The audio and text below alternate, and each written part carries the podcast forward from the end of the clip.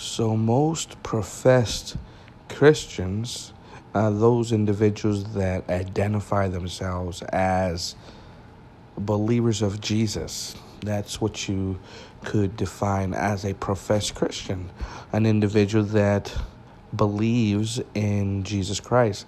Uh, they believe that Jesus died on the cross for the sins of man, and they uh, verbally put their trust in that. So that you could easily define that as a professed Christian. Where most professed Christians, their commitment to Jesus, if you were to evaluate that commitment, since the moment they made a decision, conscious decision, to confess Jesus Christ as their Savior, uh, most professed Christians, their commitment to Christ could be defined as insincere, not totally genuine. This may sound offensive to a lot of people, but uh, but the truth lies in the professed Christian's life.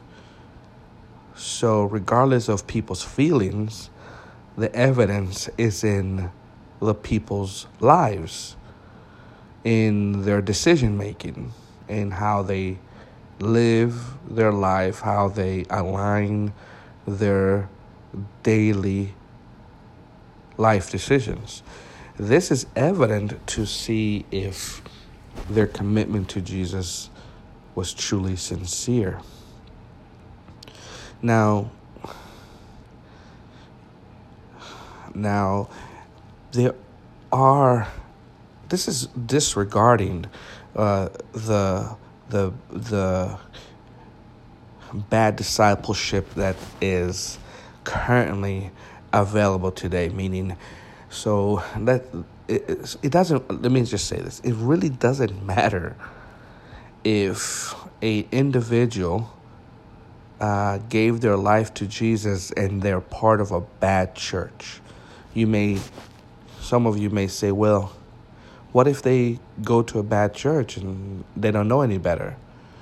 So regardless of what type who's teaching them or if they go to a bad church if their commitment to Jesus was sincere, then the Spirit of God will ultimately lead them into the truth. No, uh, that's you could have given your life to Jesus in a false doctrine congregation, dancing with snakes. If your commitment to Jesus Christ was sincere in the fact that you acknowledge you are a sinner, you acknowledge that He is your only way to salvation, and you acknowledge what He says in His Word. See, that's that's that's the that's the thing here.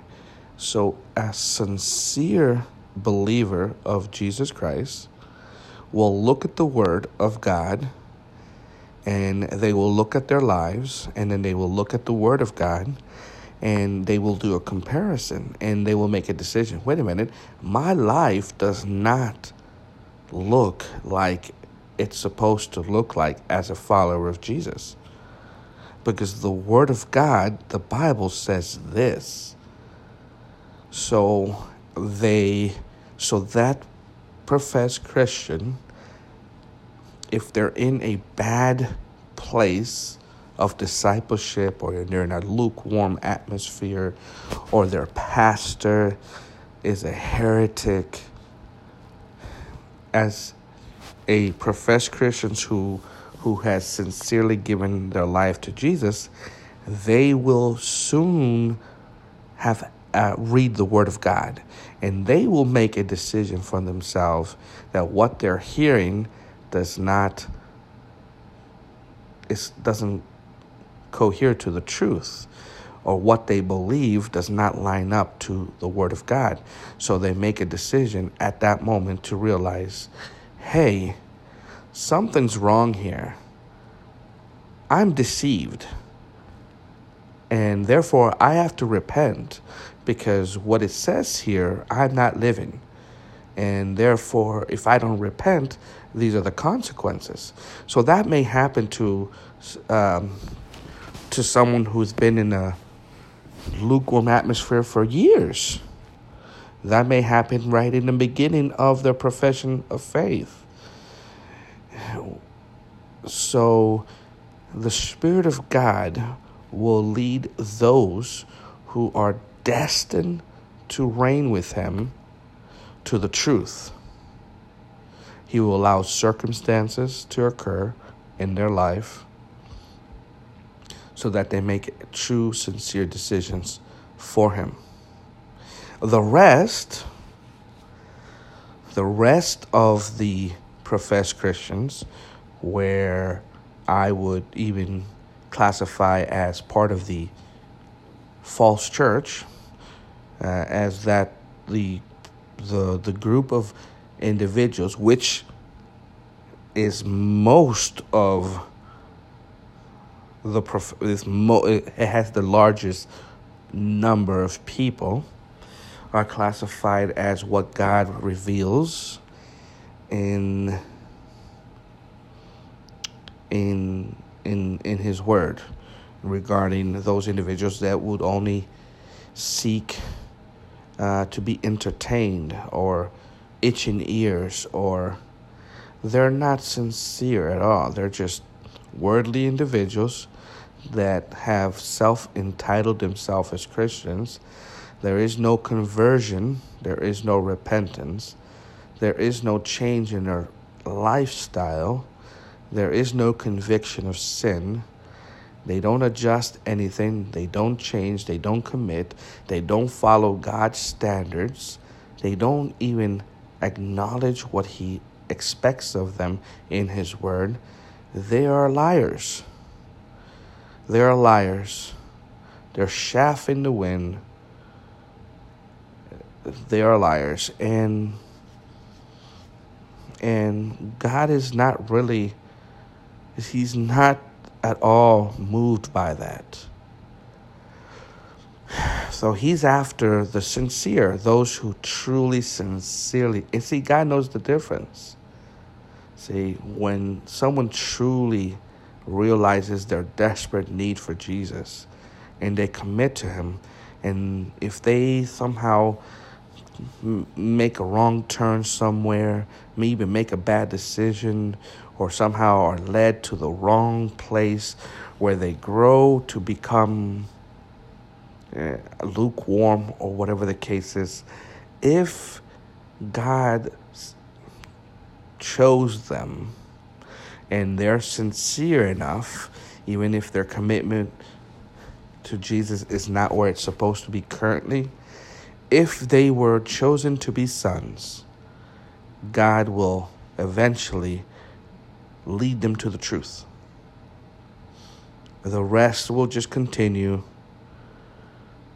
on this merry-go-round of deception that leads them to the same place that they were heading before they even proclaimed some type of affiliation to Jesus. I know this to be true. I know this to be true personally. It was only when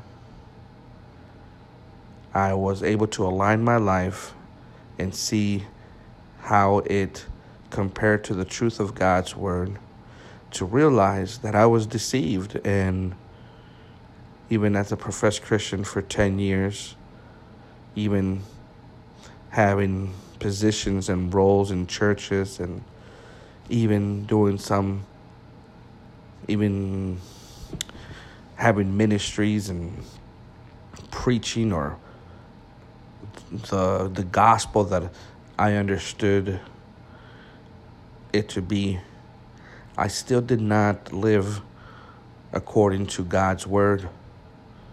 there was a lot of hypocrisy, a lot of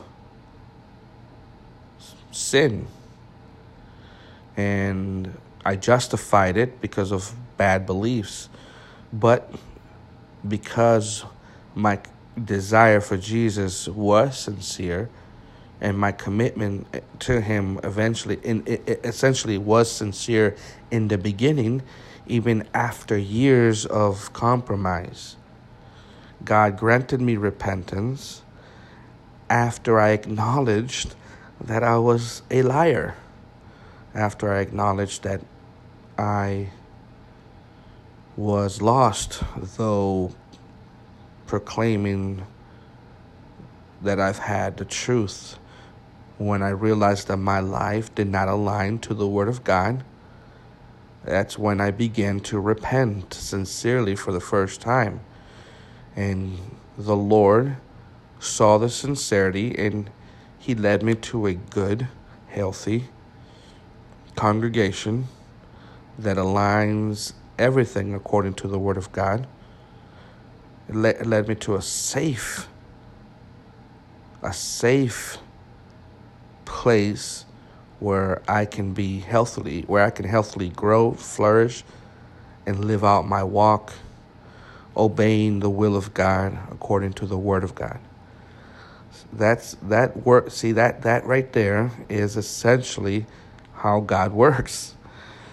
So, what about the thousands of professed Christians, thousands, millions even, around the world that are currently in churches or participating in some type of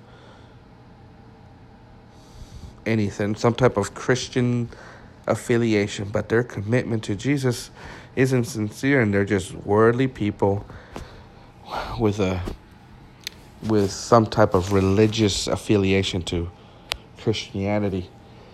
They may believe they're sincere. They may sincerely believe that they're followers of Jesus. But you can be since you can sincerely believe anything you want. But if your life doesn't align to the truth, you are sincerely, genuinely wrong. And the sad thing, those individuals who are willing to ignore their compromise and they're not at all concerned that their life never changed and they're not convicted of the sin that they make and they do and and the fact that their lives do not look anything like the life of a Christian should look like and they're not at all convicted by that. The sad thing is is that they'll continue to live out their lives deceived. And those individuals will be the example of God's judgment. No, eh, so, so there are, in the midst of the compromised, in the midst of the deceived, in the midst of the liars, in the midst of the hypocrites, there are those individuals that God predestined to reign with him. And they're maybe currently compromised themselves right now. But it's just a matter of time where these individuals will realize of their sin and they will repent because they were predestined to reign with Jesus. Now, it's just a matter of time. Uh, pain and consequences and affliction and adversity may be tools that God will use to draw you out of the uh, uh, to draw you out of your compromise. Um, whatever the case and whatever the means, it's nothing compared to the life that you will live when you finally submit to your true identity, and your true identity me is a true follower of Jesus, a son of the Most High God, a child of God, not just one who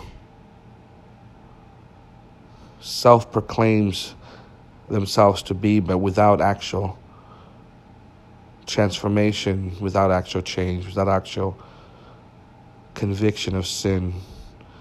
Not one that ignores God and His truth, but one that submits and obeys and follows it with their lives. So, God is good. Sure is. God is awesome. God is perfect and He's just. There is no wrong in Him. All His ways are excellent. And that means so much to the faithful. And to the unfaithful, they're just words.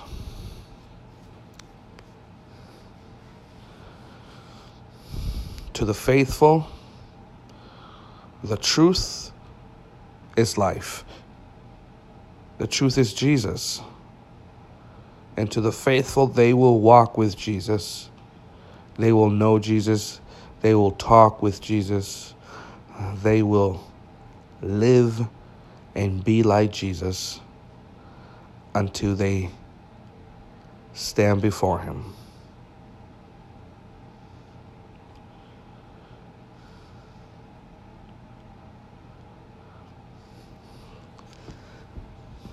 Jesus Christ is God.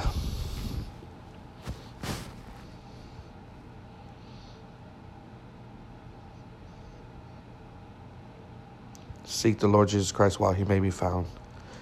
In Jesus' name.